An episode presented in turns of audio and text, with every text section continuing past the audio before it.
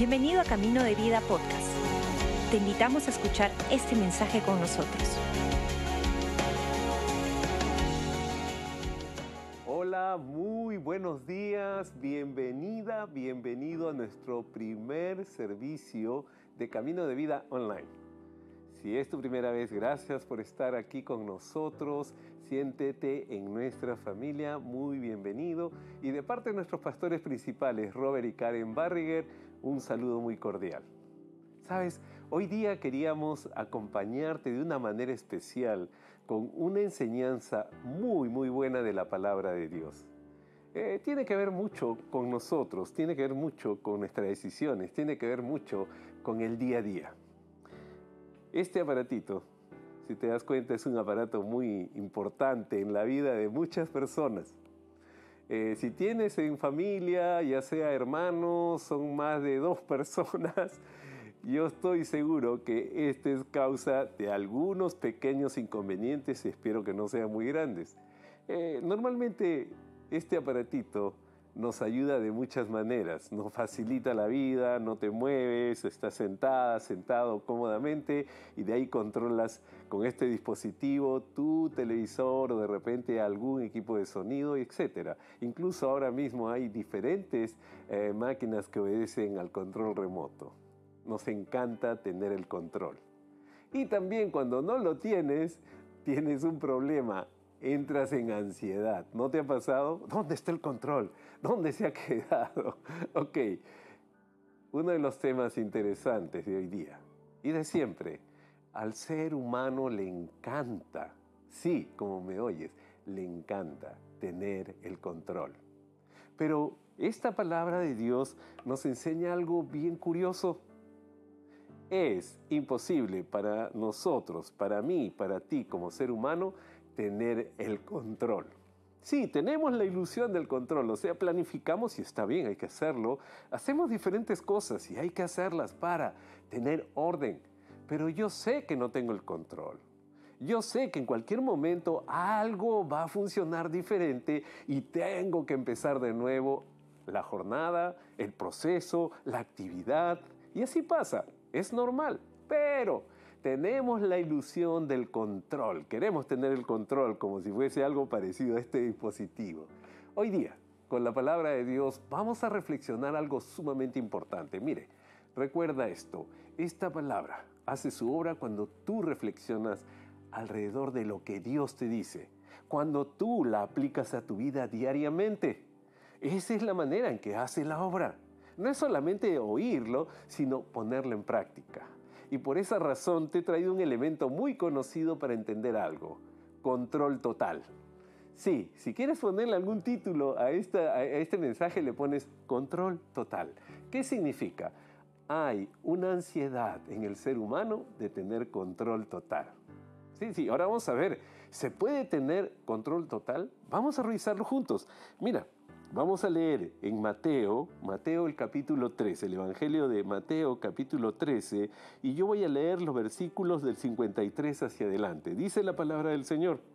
Aconteció que cuando terminó Jesús estas parábolas, se fue de allí. Vino a su tierra y les enseñaba en la sinagoga de ellos, de tal manera que se maravillaban y decían, ¿de dónde saca este esta sabiduría? ¿Y estos milagros? ¿No es este el hijo del carpintero? ¿No se llama su madre María y sus hermanos Jacobo, José, Simón y Judas? ¿No están todas sus hermanas con nosotros? ¿De dónde pues saca estas, este, todas estas cosas? Y se escandalizaban de él. Pero Jesús les dijo, no hay profeta sin honra sino en su propia tierra y en su casa.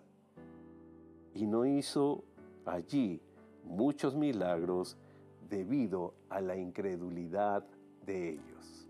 Este pasaje es bien interesante porque en el Evangelio te menciona todo el capítulo 13, son una serie de parábolas.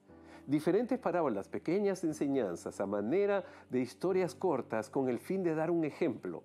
Era una práctica de muchos maestros que querían compartir algo sabio y lo hacían de esa manera con pequeñas historias, pequeños cuentos. Por ejemplo, hoy en día eh, eh, usan el storytelling que le llaman, ¿sí? Contar historias de una manera muy agradable. Por ejemplo, eh, ayer yo estuve en el supermercado, entré y había bastante gente y había un desorden porque se había caído toda una hilera de latas de conservas. Y todos los empleados estaban ahí, la gente estaba amontonada. ¿Y saben qué sucedió? Yo me acerqué e intenté ayudar. Y vino una persona y me dijo, no señor, no, yo estoy a cargo, por favor, eh, siga nomás, siga comprando. Y yo lo miré así medio extrañado, dije, bueno, eh, su trabajo está bien, tiene autoridad, es su trabajo y tiene el poder, o sea, es el empleado. Sabes, el control tiene que ver mucho con autoridad y poder. ¿Cómo me escuchas? Autoridad y poder. ¿Sabes lo más triste de la humanidad? Que hay veces personas que tienen autoridad pero no tienen poder. Sí, ese es un desastre. O al revés, hay personas con mucho poder pero cero autoridad. No tienen autoridad para lo que están haciendo, pero tienen el poder. Asumen una posición y es un desastre. Ambas situaciones son un desastre. Hoy día, en base a la palabra de Dios, quiero compartirte algo que te va a ayudar de todas maneras. Y vamos por esa razón a la epístola de 1 Corintios para hilvanar lo que Jesús está hablando en este pasaje de Mateo 13 y quiero que tú me acompañes. Estoy en 1 Corintios capítulo 1, voy a leer el versículo 21 hacia adelante. Dice la palabra del Señor, puesto que el mundo mediante su sabiduría no reconoció a Dios a través de las obras que manifiestan su sabiduría, agradó a Dios salvar a los creyentes por la locura de la predicación. Los judíos piden señales y los griegos buscan sabiduría pero nosotros predicamos a Cristo crucificado. Para los judíos ciertamente tropezadero y para los gentiles locura. En cambio, para los llamados tanto judíos como griegos, Cristo es poder y sabiduría de Dios. Porque lo insensato de Dios es más sabio que los hombres y lo débil de Dios es más fuerte que los hombres. Es, bien interesante esto. Hoy día quiero que aprendas, el control total incluye saber manejar sabiduría y poder. Sabiduría y poder. Pero yo quiero recalcarte algo que es importante para tu vida y está en esta palabra. Recuerda en Mateo 13, la incredulidad hacía que las personas no creyeran en la autoridad y el poder de Jesús. Por eso que no ocurrían los milagros. Cuando hay poder y tú no crees en la autoridad, no ves exactamente lo que Dios está obrando. Y en este pasaje me encanta algo, la diferencia entre la religiosidad y la racionalidad. La religiosidad es quiero ver poder, quiero ver milagros, quiero ver cosas espectaculares y se quedan en lo espectacular. Y fíjate esto, la racionalidad. Eh, quiero comprender bien, si no me explicas bien yo no creo esto. Esos dos mecanismos humanos están permanentemente en nosotros, en ti, en mí, diariamente, diariamente. Eh, yo quisiera que Dios me muestre que está haciendo cosas maravillosas, quiero verlo. Si no lo veo voy a empezar a preocuparme, Dios no está obrando. Fíjate, qué interesante. Ahora, quiero que entiendas lo siguiente versículo 18 de 1 Corintios. Te lo leo, por favor, versículo 18, 1 Corintios. Y dice la palabra del Señor. La palabra de la cruz es locura a los que se pierden, escucha bien, pero a los que se salvan, esto es, a nosotros, es poder de Dios. Poder de Dios. La palabra, poder de Dios. Si tú me dices, ¿cuál es el poder absoluto? La palabra de Dios. La palabra de Dios sale y se cumple. La palabra de Dios llega a un corazón y lo transforma. La palabra de Dios, ¿dónde está en 1 Corintios capítulo 1, versículo 18? La palabra de la cruz es locura a los que se pierden, pero a los que se salvan, esto es, a nosotros, es poder de Dios. Escucha bien esto. ¿Cuál es el poder de Dios? Su palabra se pone en acción y cambia vida, restaura, salva, sana, hace todo lo que esta palabra ha prometido. Dios cumple sus promesas. Ahora, quiero que entiendas esto porque aquí ocurre algo bien curioso en este pasaje. No solamente es el poder para salvar. Mira el versículo 21, te lo vuelvo a leer.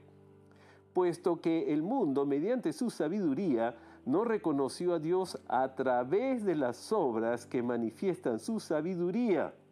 O sea, Mira, escucha esto. La sabiduría de Dios está disponible cuando tú ves la creación, ves todo lo que Dios ha hecho. Tú dices, wow, qué Dios tan maravilloso. Sus obras son visibles, no son cosas invisibles. Tú ves vidas cambiadas, hogares transformados, personas transformadas. Wow, qué buena obra de Dios. Fíjate qué curioso, no solamente es el poder para salvar de estas escrituras, sino la sabiduría de Dios a través de todo lo que Él ha creado. Pero fíjate esto, pero mira el versículo 22. Hay gente que pide señales, dice capítulo 1, eh, versículo 22. Los judíos piden señales y los griegos buscan sabiduría. Pero nosotros predicamos a Cristo crucificado. ¿Sabes por qué es importante por una razón fundamental. El Señor Jesús fue a la cruz para darnos salvación, vida eterna. Había un pecado. Tú y yo, sin Cristo, somos simple y llanamente pecadores. Sí, así lo afirma esta palabra. Y la bendición que el poder y la sabiduría de Dios está en Cristo Jesús. Poder y sabiduría de Dios. Poder, la palabra de Dios. El verbo encarnado es Cristo Jesús. Sabiduría de Dios, sus obras. Desde Génesis, Dios envió su palabra y empezó a crearse todo lo que tú ves como obra Dios. ¿Cómo termino este breve mensaje para ti? Y quiero que por favor recuerdes esto. Cristo es poder y sabiduría de Dios. O tu religiosidad te va a impedir acercarte porque crees que eres tú quien va a hacer la diferencia. O tu racionalidad te va a decir, no, no, yo, yo, yo dudo, Jesús es un profeta, Jesús, pero Jesús no es Dios.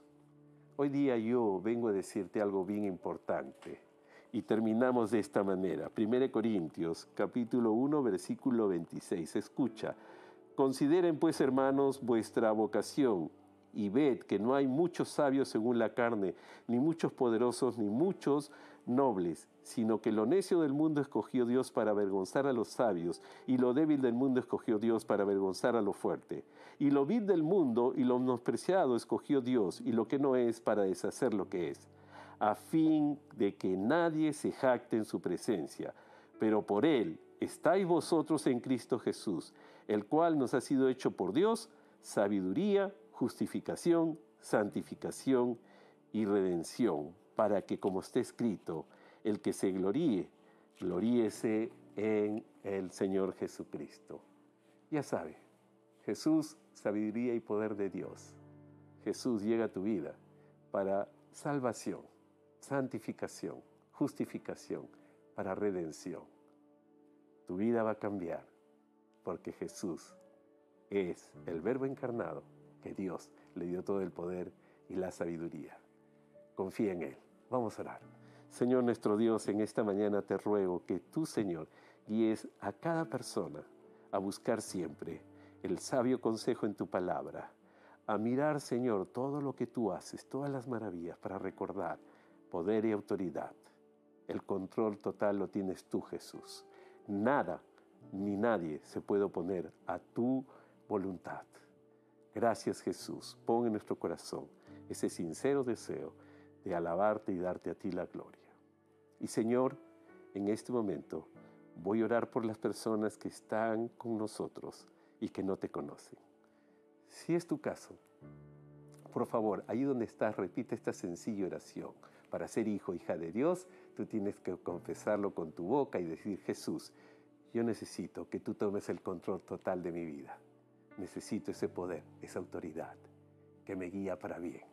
Si ese es tu caso, por favor, si quieres hacer esta oración, repite conmigo. Cierra tus ojos para que no te distraigas. Padre nuestro que estás en los cielos, hoy día decido confesar que necesito de ti, Jesús. Perdona todos mis pecados y gracias por entregar tu vida en la cruz. Ahora soy salvo porque he decidido ser tuyo por siempre. En tu nombre Jesús, amén, amén y amén. Gracias por acompañarnos. Esperamos que hayas disfrutado el mensaje de hoy. Si deseas más información, Síguenos en nuestras redes sociales o visita caminodevida.com.